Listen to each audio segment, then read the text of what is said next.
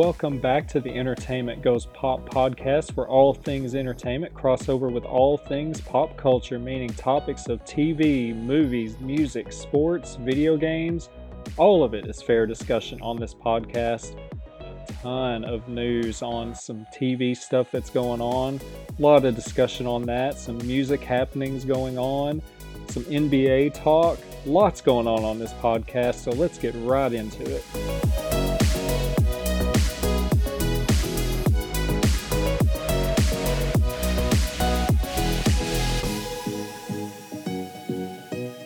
Let's get into some TV stuff because there is a lot of TV news coming out this week. If you are a fan of Supernatural, the full series box set is coming out on May the 25th. This will be the Blu ray, DVD, complete series. 68 page booklet will be coming with the full series set. 59 disc is how many disc is going to be in this thing. It is going to retail for $359.99. If you just need the final season, season 15, it is also going to be released that same day. So, definitely something to look forward to for Supernatural fans. Superman and Lois is getting closer on its two hour premiere, which will be on Tuesday, February 23rd. That will be the latest thing to premiere from the Arrowverse. If you missed the premiere on Tuesday, February 23rd, it is going to stream the next day free only on the CW. I'm seeing already some reviews that are getting out there. I haven't read them because I don't want to know, but I've just been kind of seeing the headlines and it seems like the reviews are very positive so far on this. So I'm looking forward to checking that out. Something from Zachary Levi this week on Twitter.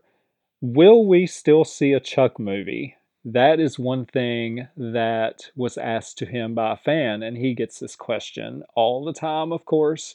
And his response on Twitter was, That's still my goal. No idea if or when exactly, though. And you can follow him on Twitter at Zachary Levi.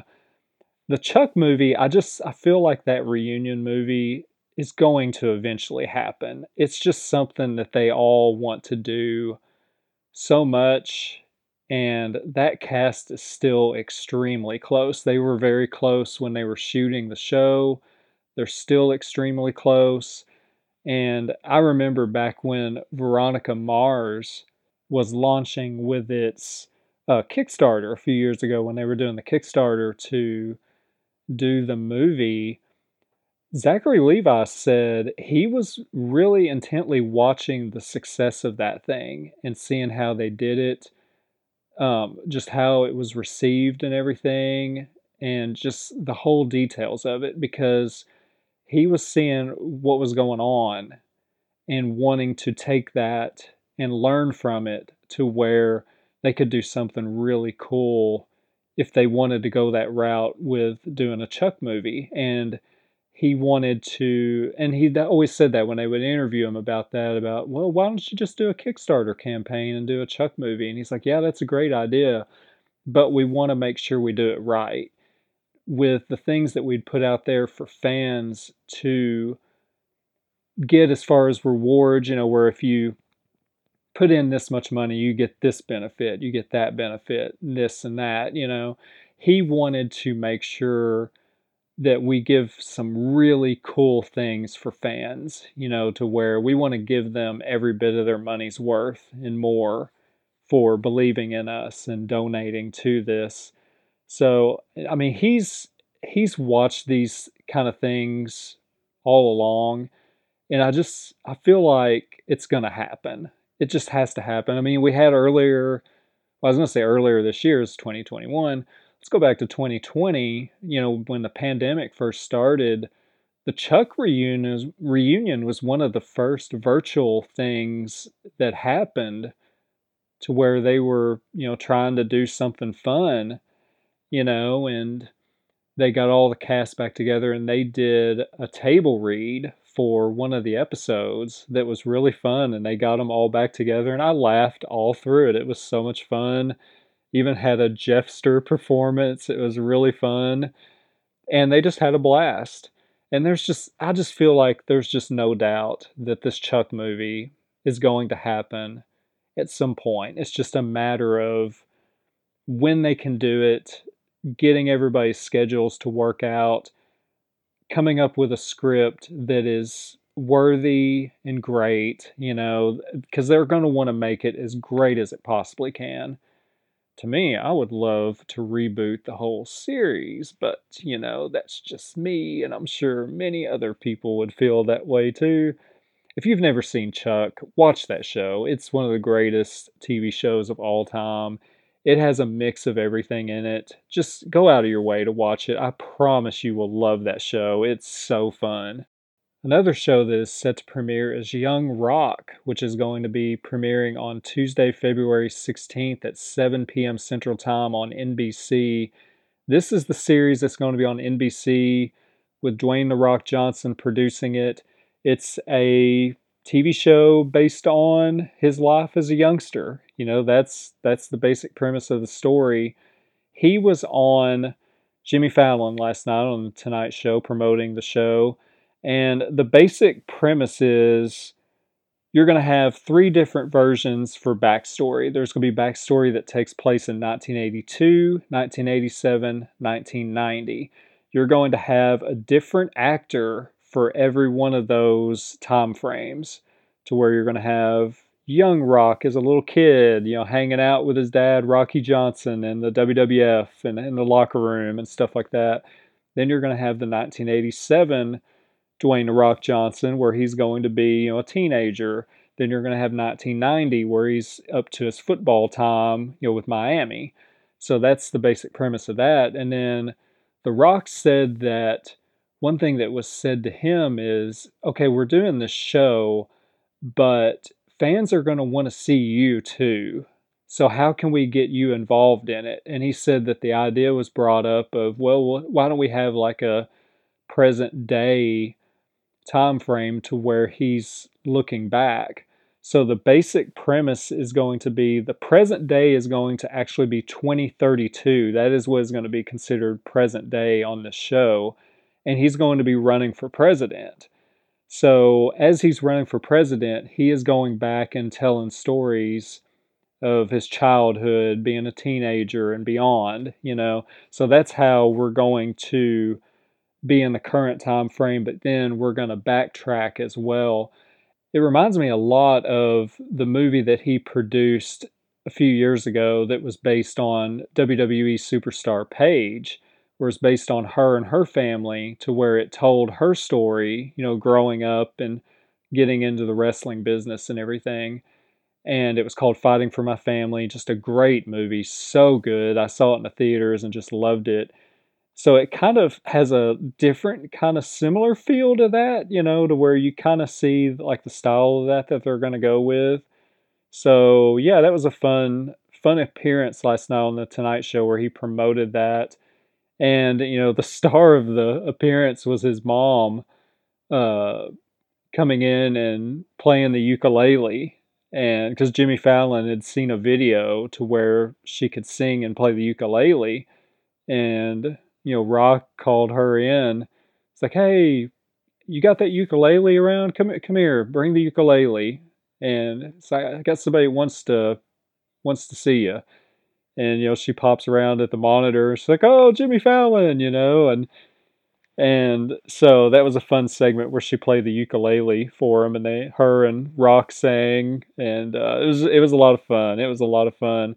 So yeah, Young Rock premieres on Tuesday, February 16th, 7 p.m. Central Time on NBC. I'll definitely be checking the show out and talking about it on an upcoming podcast. NBC has also announced that this upcoming season of Brooklyn Nine-Nine is going to be its last season, and that will be season 8. So it is going to be wrapping up. The 10 final episodes, however, are not going to air on this current TV season. They're going to hold the 10 final episodes until the next season of 2021 22. So you've got the last season coming, and you're going to have to wait a little bit just for these episodes to premiere.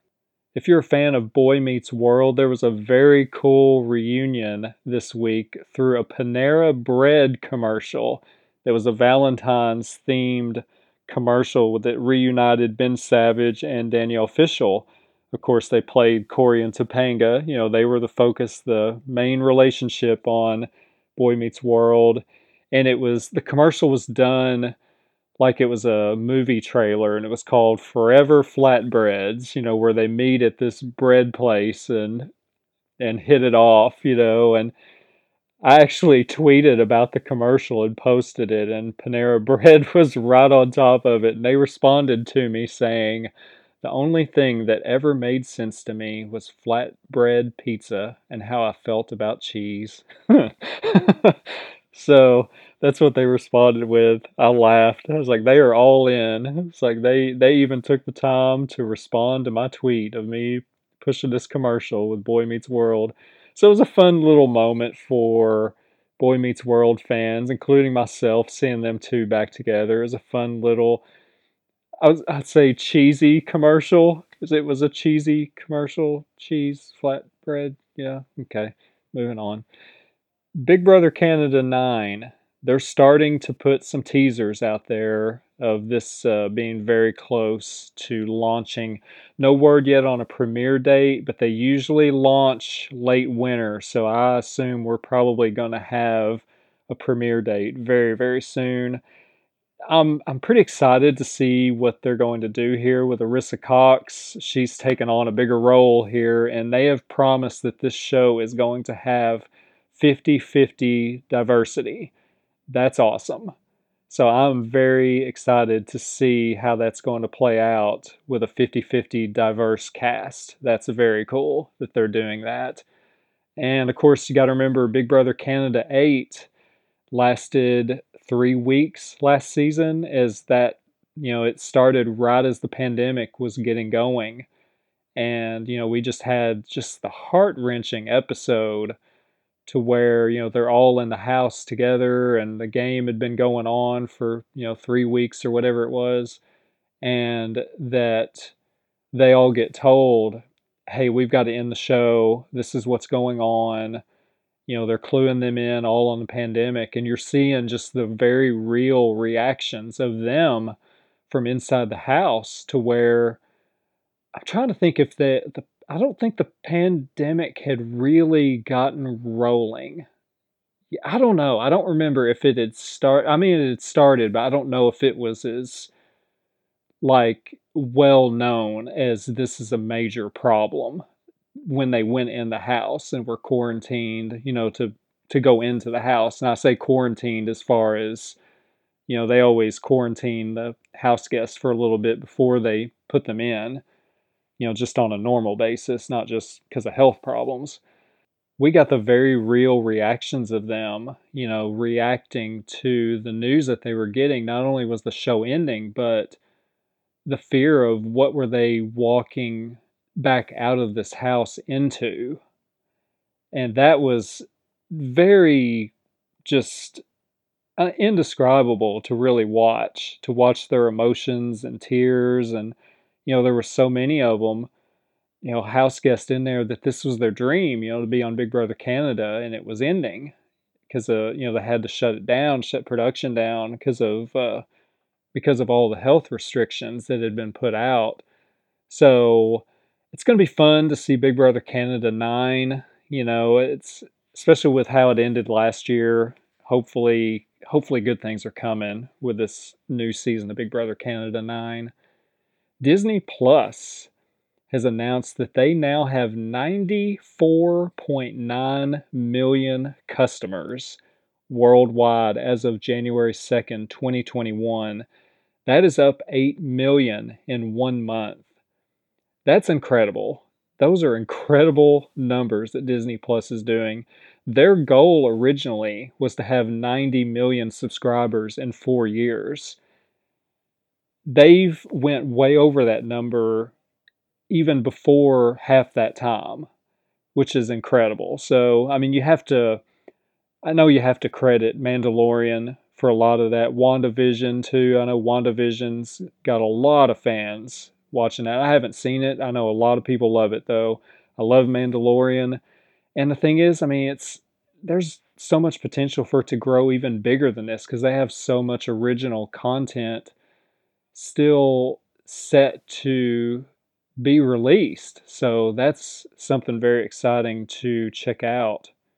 The Peanuts gang is now all back together in brand new episodes on the Snoopy show that is now airing on Apple TV Plus.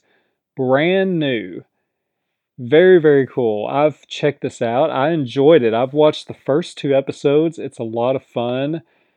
The basic deal with this is that they are trying to make this as much like the original as possible. The the writers for this show, they had several rules that they had to go by on this to if they were going to make this show, these are the rules that they had to follow. No adults can be heard and they have to continue with the trombones. You know what I'm talking about? Womp womp womp womp womp womp. That's how the adults have to sound. That is one of the rules they had to go by. The next rule they had to go by was no technology past the 1970s. You can't have any technology past the 1970s being used in this show. And then the next rule was that you can never show the inside of Snoopy's doghouse, which has never been seen. So when this was cleared to to go, these were the rules that they had to go by. And they wanted this to feel like a very classic Peanut series. So they were able to, you know, there's they were able to go by like 18,000 comic strips that were mined from the Charles Schulz library, you know, that he had left behind that they could try to build some ideas off of. So they could do that. And the way that they're doing it, every episode is 23 minutes.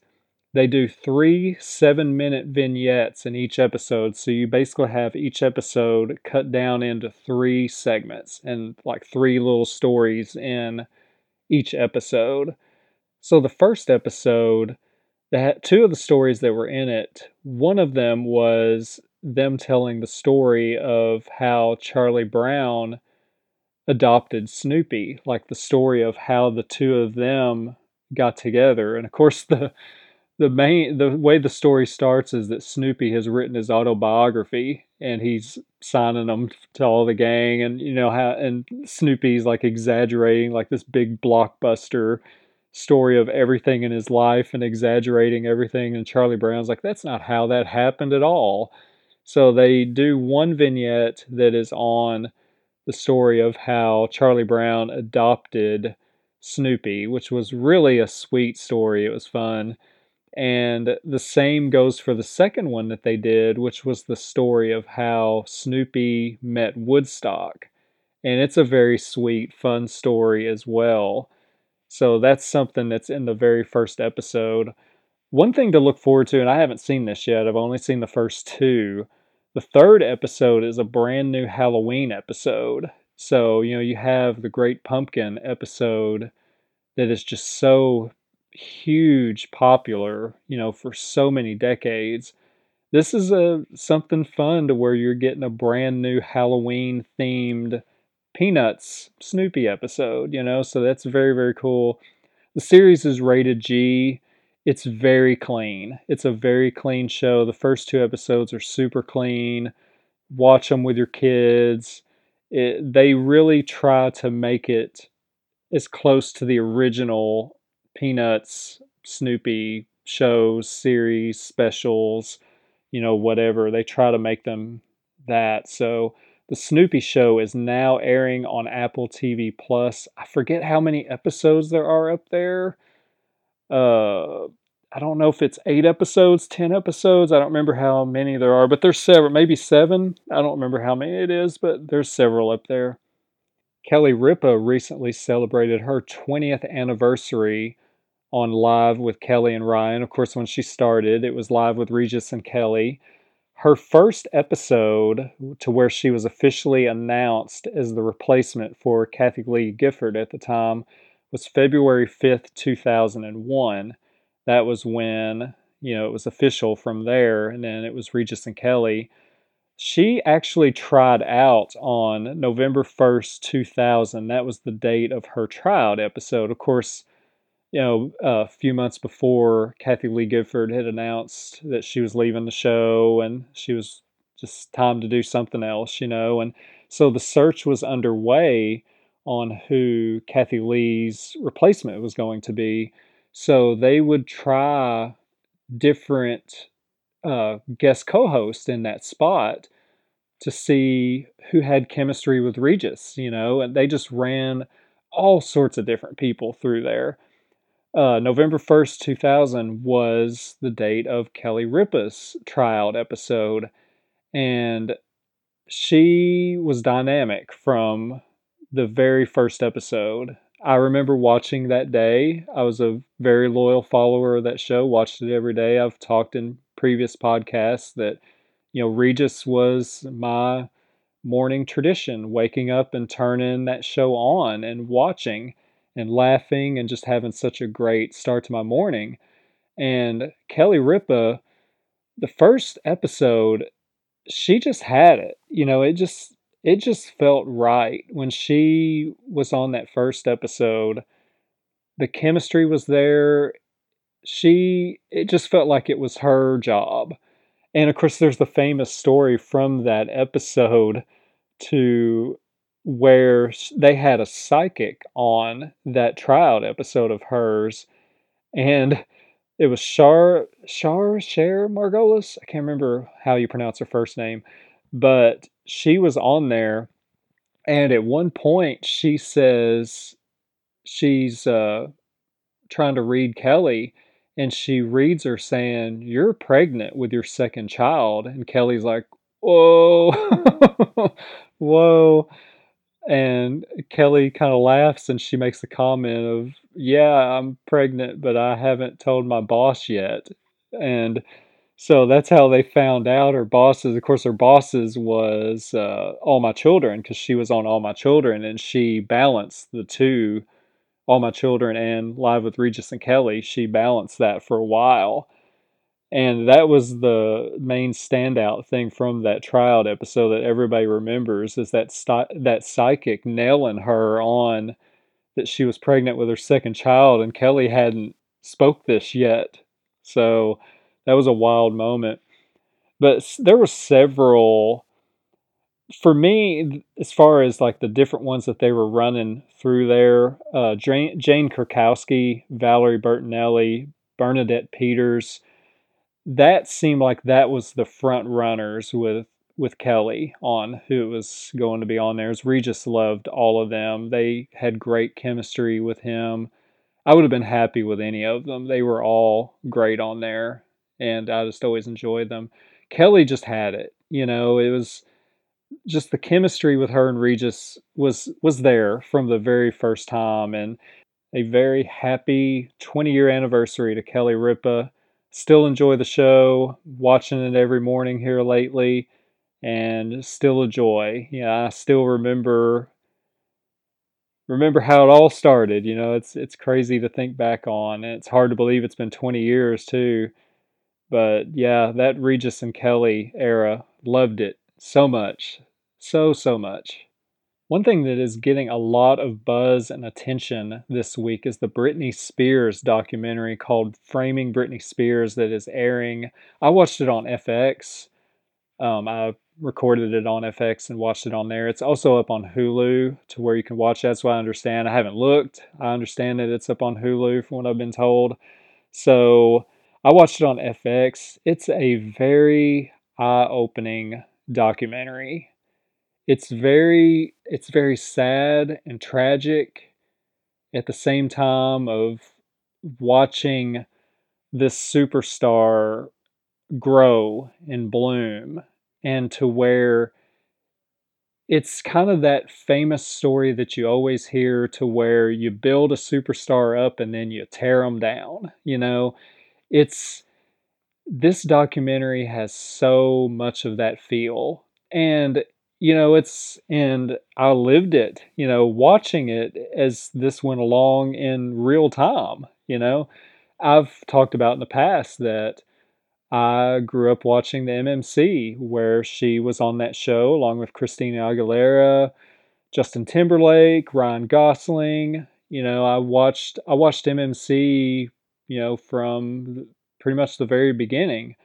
And that group came along in season 6 and 7 and just so much talent in that group and they focus on that for a little bit in the documentary. They don't go on it too long, but they talk about just the sadness when the show was canceled because it really got canceled out of nowhere, really.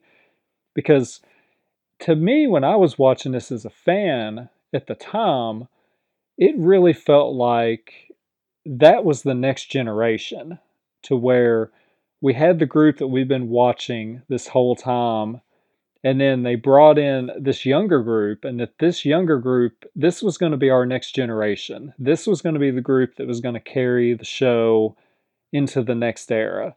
That's what it felt like they were building to and i really think it was what they were building to and then it just canceled out of nowhere they decided to end the show and of course you know there's the famous picture of britney and christina both in tears you know after they had learned the news and, you know, they talked about from there trying to figure out what Britney was going to do from there. And that she took some time off just to be a regular teenager, played basketball in high school. But then she eventually ended up in New York City and that launched the music career.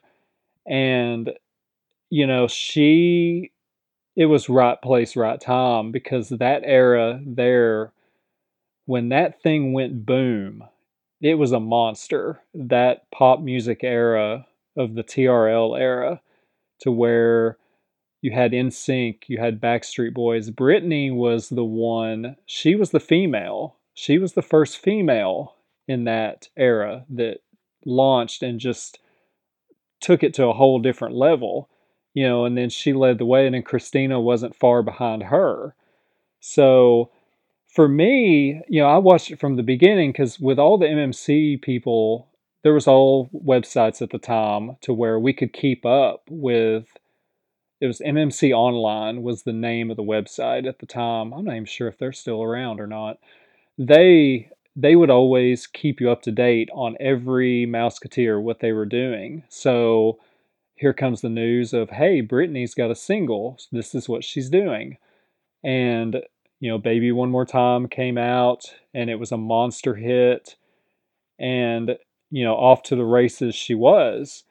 And I just, I don't think anybody, if you didn't grow up in that era, I don't know if you really grasp how big that TRL music era was. It was just a monster. Like Times Square the amount of times that they would shut down Times Square when they would have a big name in there and the streets would just be flooded just to get a view of their favorite people up in the window waiting for them to come to the window and wave you know and then of course they'd have uh, have people down on the street interviewing people and they'd say hey we've got them upstairs. You want to ask them a question? Or you know of course trl was a big countdown show where you requested videos and and it was just it was an absolute monster. And what was amazing to watch with uh, when these albums would come out is we would watch the amount of albums sold like NSYNC's album would come out and it was a monster hit and then you'd be like okay well let's see here comes the Backstreet album. Here what's it going to sell? Here's Britney's album. What is it going to sell? You know and we would watch that a lot. And it was just record after record after record you know, where these albums would come out and it would just be monster totals. And, you know, I would watch every day. I'd watch every afternoon and was glued to TRL, just seeing what was going on, voting for my favorites. And they talk about it in this documentary, but Britney just just excelled so quickly. You know, they talk about how you know, where she first started, she was in malls and, you know, people would just kind of stop and look and be like, oh, okay, you know, and then it got to the point where people were coming to the malls to just see her. And it was just crazy the amount of attention that she got. But it just seemed from the very start that people were constantly criticizing her. And I remember this as clear as day, and they show this in uh, I don't it wasn't particularly this interview. I didn't remember this particular interview that they showed, but by the time we got to 99, right at the beginning was when the album launched. It was when her second single Sometimes came out. This was right around the time to where these implant rumors got started and instead of her being asked about her music and everything, this is what the attention was on this silliness. This is what she would get asked about. And it was just garbage, you know, just how much she would get asked this. And it really was just a starting point of like what she was going to have to deal with. And of course, you know, we get we get through this documentary and we see you know, just the tours and just how big she got. But you're also seeing the focus of the paparazzi and the media just on her every single move. And some of the paparazzi footage that is in this to where we get later down the line, you know, it's it's incredible. And I mean that in not a good way to where I just watched that and I just thought that would be absolutely miserable to have to deal with that at all times. That would be absolutely miserable to have paparazzi and media just in your face every time you even walk out a door. There's just cameras just flashing right in your face. And really, what you get from this documentary, you just feel like that it just finally pushed her over the edge to where she just couldn't take it anymore. And that she just really just broke down from it, you know, and you just you see all through this documentary just uh you know where it all led to and just the downward spiral that she had. And it just feels like so much of the blame just goes to where just the pressure that was on her and the criticism that was on her and she just had no privacy at all you know, and I don't know. It's I don't want to say too much about it because I don't. I just I want people to watch it and see it for themselves and you know draw their own conclusions and everything. But man, there was there was a lot of times in this documentary that it was hard to watch because you just felt bad for her with the stuff that she was dealing with. You know, and they at one point there's an interview that they play i think it was in 2006 i think is what it was i think it was matt lauer that asked that asked her um, something along the lines of do you just wish that the paparazzi would just leave you alone and she just paused and then she broke down in tears and just nodded her head saying yeah yes you know it's it's a hard watch and i mean it and then it goes all the way up to you know everything that's going on now with a lot of the a lot of the legal stuff that's going on around her. Um, yeah, it's a, it's a very interesting documentary that I'd recommend checking out. Um, as somebody that you know went watched all this in real time, it was interesting to watch this and see it from a from another perspective, kind of sort of, and then also look back at the same time. So yeah, it's called Framing Britney Spears. I watched it on FX. It's supposed to be up on Hulu to where you can watch it. It's about an hour and a half watch probably. I think the when I had it recorded, it was showing it like an hour 50 or something like that or an hour 40 and there were some commercials in there. So probably looking at about an hour and a half documentary. So yeah, give it a watch. It's uh it's a fascinating thing to to watch. It's a pretty fascinating documentary that I don't know. It, it's hard. It's hard to watch at times. It really is with uh, a lot of the stuff that she dealt with.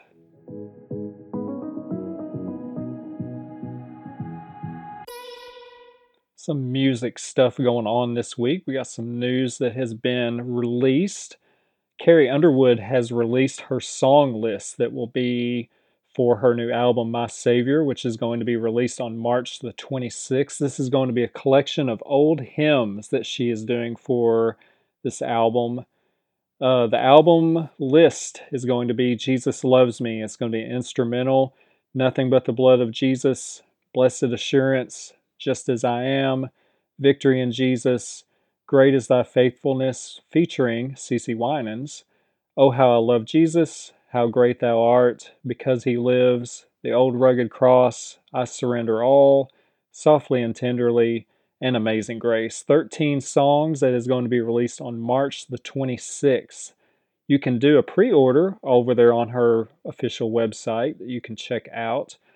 On the site, it has $11.99 for the CD. That will be on March 26th. You can get an album and t shirt box set that is going to be $49. It's going to be released on March the 26th. If you want vinyl, it's going to be $29.99 and it's going to be released on April 30th. So if you want the vinyl, it's going to be a little bit of a delay for you on getting that, about a month. Taylor Swift has also announced that her version of Fearless, we've been talking about that she is re recording all of her old albums from her old label with all the drama that's been going on there. She has decided that she's just going to re record and basically re record and make her own masters to where she owns her own music. You know, it's there's been a lot going on there with her battling over these masters. So the first one that we've got coming is going to be Fearless, and the pre order info is out. The digital edition is going to be $13. Of course, this is all on our website. You can go pre order on our website. Digital edition, $13, released on April the 9th. That's also the CD, which is going to be $13 as well. Vinyl edition, if you want the vinyl edition, $39. That is going to be released later on on August the 27th. Of course, the vinyl thing is something that is really coming back. Here's something that is just now starting to come back. There's going to be a cassette edition of this. This is something that's hasn't picked up steam a whole lot. The vinyl's very popular. I'm seeing a lot of albums that are being released in vinyl now cassette is something that is just starting to kind of take off again. So they were doing a cassette version that you can buy for $19. That is going to be limited to four per person and is going to be shipped on or around June the 4th. And then she's got some other cool merchandise on there that you can order that goes with this album, including hoodies, shirts, pullovers, a lithograph, phone case, keychain, and more. You can check that out over on Taylor Swift's website. Lindsay Ell is going to be doing a virtual concert, going to be a live stream on February the 12th. This is something she's been promoting very heavy on her social media. Very cool thing she's doing. I'm going to read this off her website, what she has going on. Just in time for Valentine's Day, accomplished triple threat musician, vocalist, and songwriter Lindsay Ell will be performing songs from her critically acclaimed sophomore album Heart Theory for the first time ever in a live redesigned concert experience on Friday, February the 12th, 2021. The show will be a charity event with all net proceeds donated to Crew Nation and other beneficiary organizations soon to be announced. Lindsay's band and on site crew will be paid, but all companies involved will be donating their time and equipment, while artists, creatives, and management will be donating their time and service.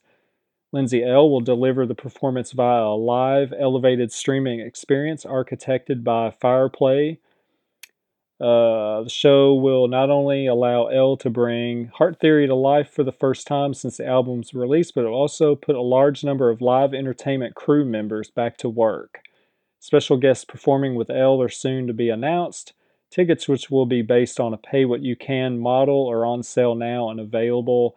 The stream will remain live for 48 hours after the premiere event. So very cool to see this going on. Lindsay's putting a lot of work in this. If you follow her on social media, you will see that she is putting a lot of work into making this thing awesome. So you can go to lindsayell.com for more information on this. If you're not familiar with Lindsay Ell, it is L I N D S A Y E L L dot com. You can check out the information there. Very cool thing that she is doing there.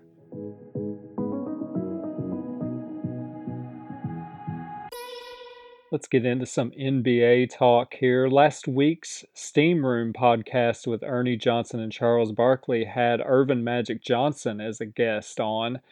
Uh, my favorite players of all time number one, Michael Jordan, number two, Magic Johnson, number three, Charles Barkley. So, having my number two, my number three players on the same podcast, laughing, telling stories, just great. This was a lot of fun. Uh, they talked a lot of old Dream Team stuff, a lot of old uh, Dream Team stories, some Lakers Celtics rivalry stuff, 92 All Star game. There's a lot of good stuff in here. The Dream Team stuff was really good, where they just talked about just how great the experience was and the fun that they had. And, you know, they, they talked about how Charles was just the man of the people. And anytime you watch like the Dream Team documentaries that have been made, Charles was everywhere.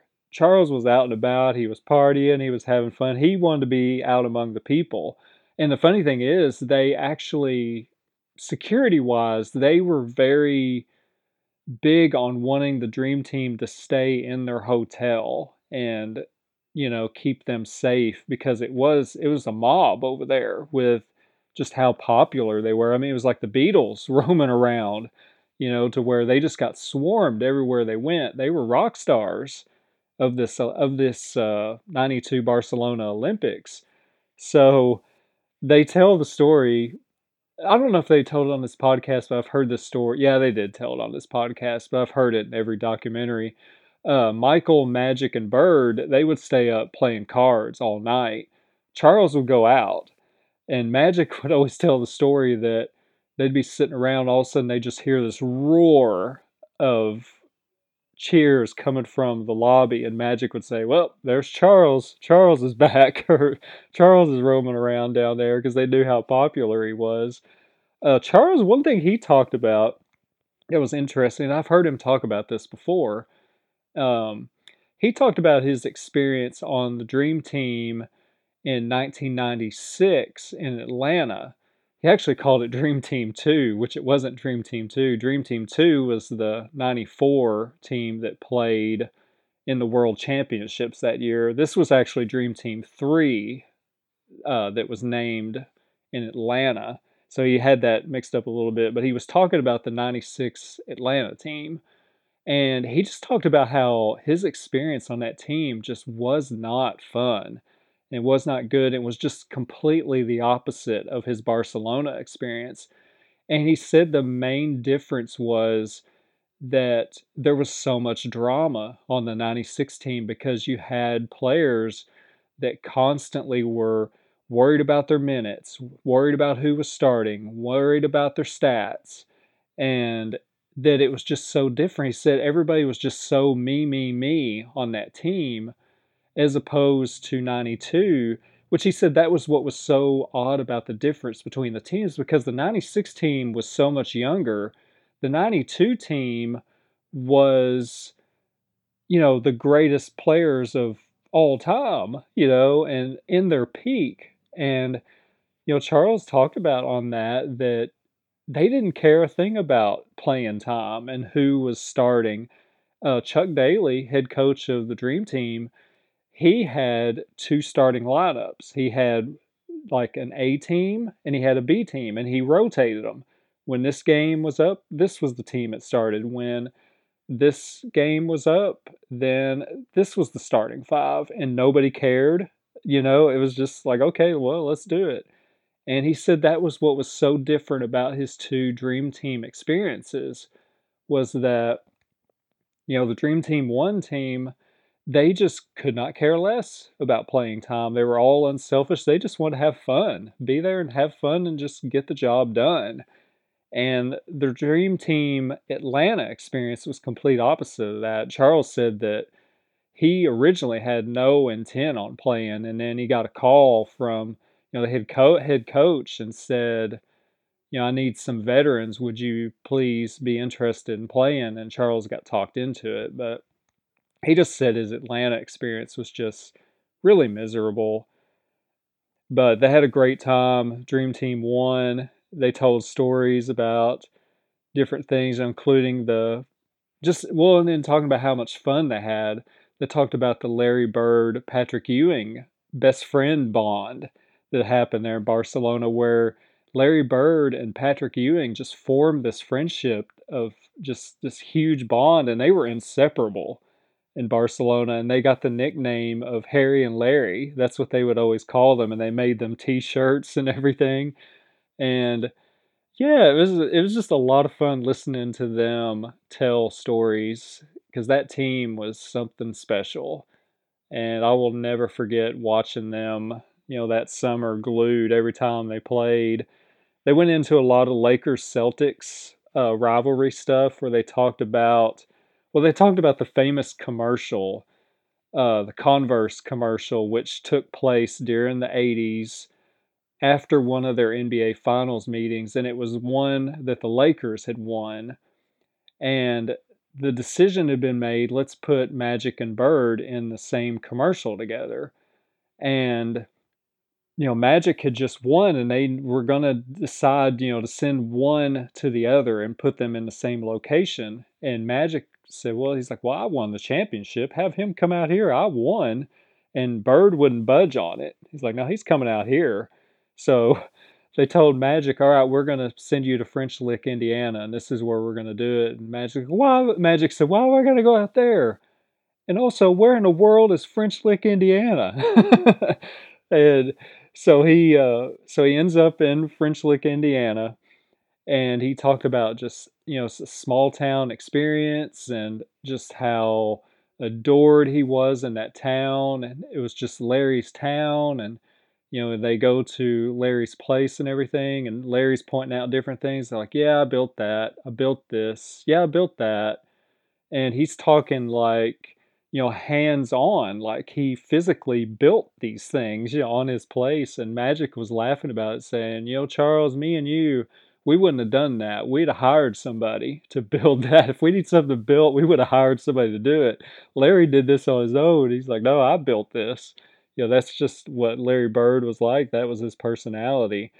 So you know they um, they didn't really talk about it on this particular podcast, like the aftermath of that after yeah the aftermath of that. If I can spit that word out.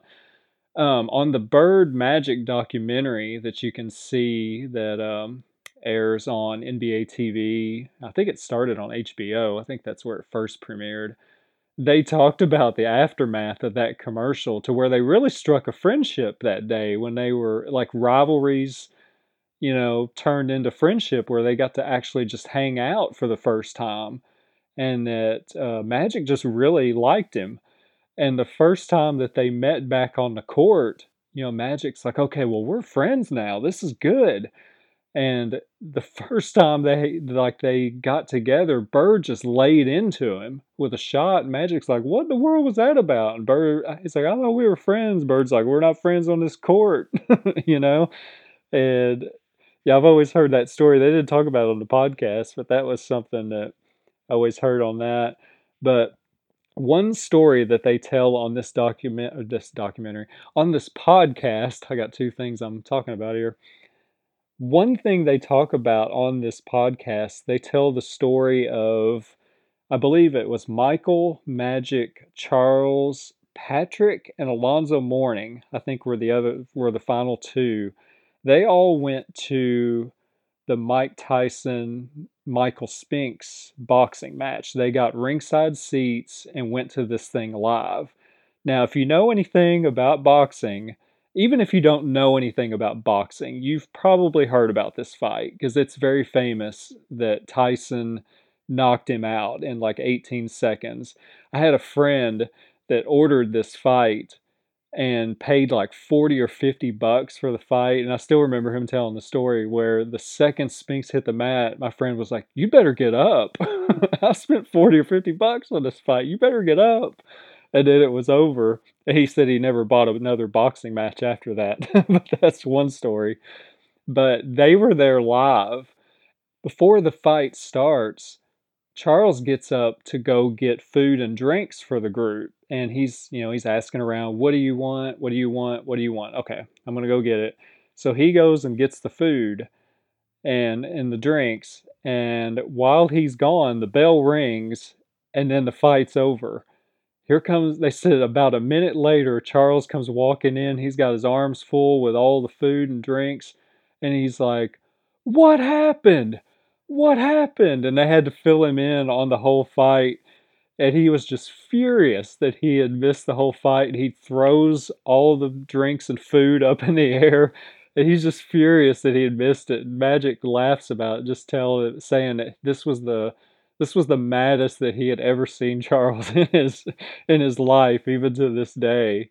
So it was a really funny story. That is well worth going out of your way just to hear them tell that story on that podcast. I love Charles Barkley, Magic Johnson, just them being on that podcast. That was a really fun thing to listen to last week.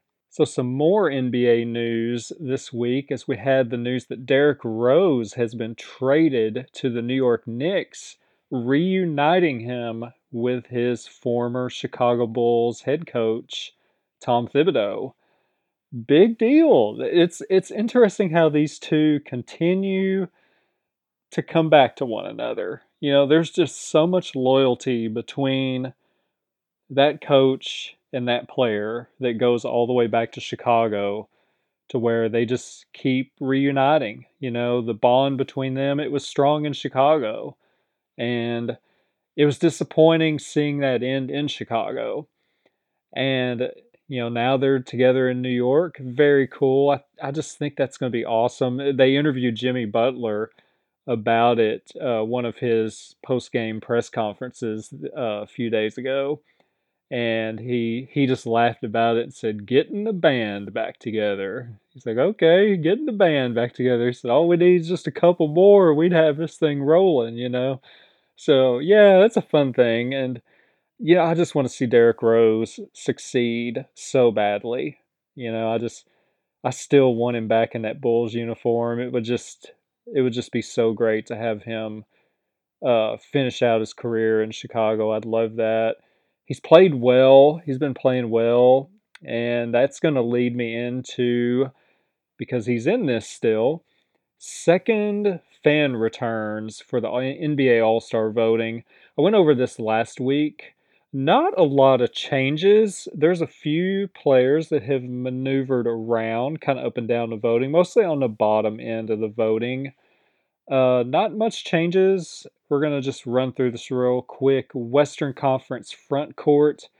Uh, leading the way is LeBron James, followed by Jokic, Kawhi Leonard, Anthony Davis, Paul George, Zion, Andrew Wiggins, Christian Wood, Brandon Ingram, and Carmelo Anthony. And that is exactly the way it was last week.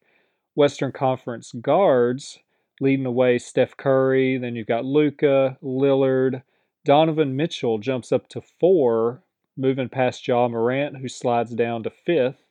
Then we move to Devin Booker, Chris Paul, Klay Thompson, who moves up to eighth spot. He was in 10th last week. CJ McCollum moves down one spot to nine. Uh, Alexander is out this week, and Alex Caruso from the Lakers is sitting in there in the 10th spot. And that is a big vote from Laker Nation there that has gotten him there in 10th spot. So, so we got some moves there. Uh, we've got Donovan Mitchell up over Ja Morant, like I said. So in the Eastern Conference, we've got Kevin Durant leading the way for the front court, followed by Giannis and Embiid. Jayson Tatum, Jimmy Butler, Adebayo, Sabonis, Randle, Gordon Hayward, Jerami Grant.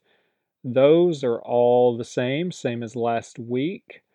With the guards for the Eastern Conference, we have Bradley Beal leading the way, followed by Kyrie Irving, James Harden, Jaylen Brown, Zach LaVine, Trae Young, Collin Sexton, Derrick Rose, Russell Westbrook, and Fred VanVleet, who sits in the 10th spot. Last week, 10th spot was Ben Simmons. So we have had that switch.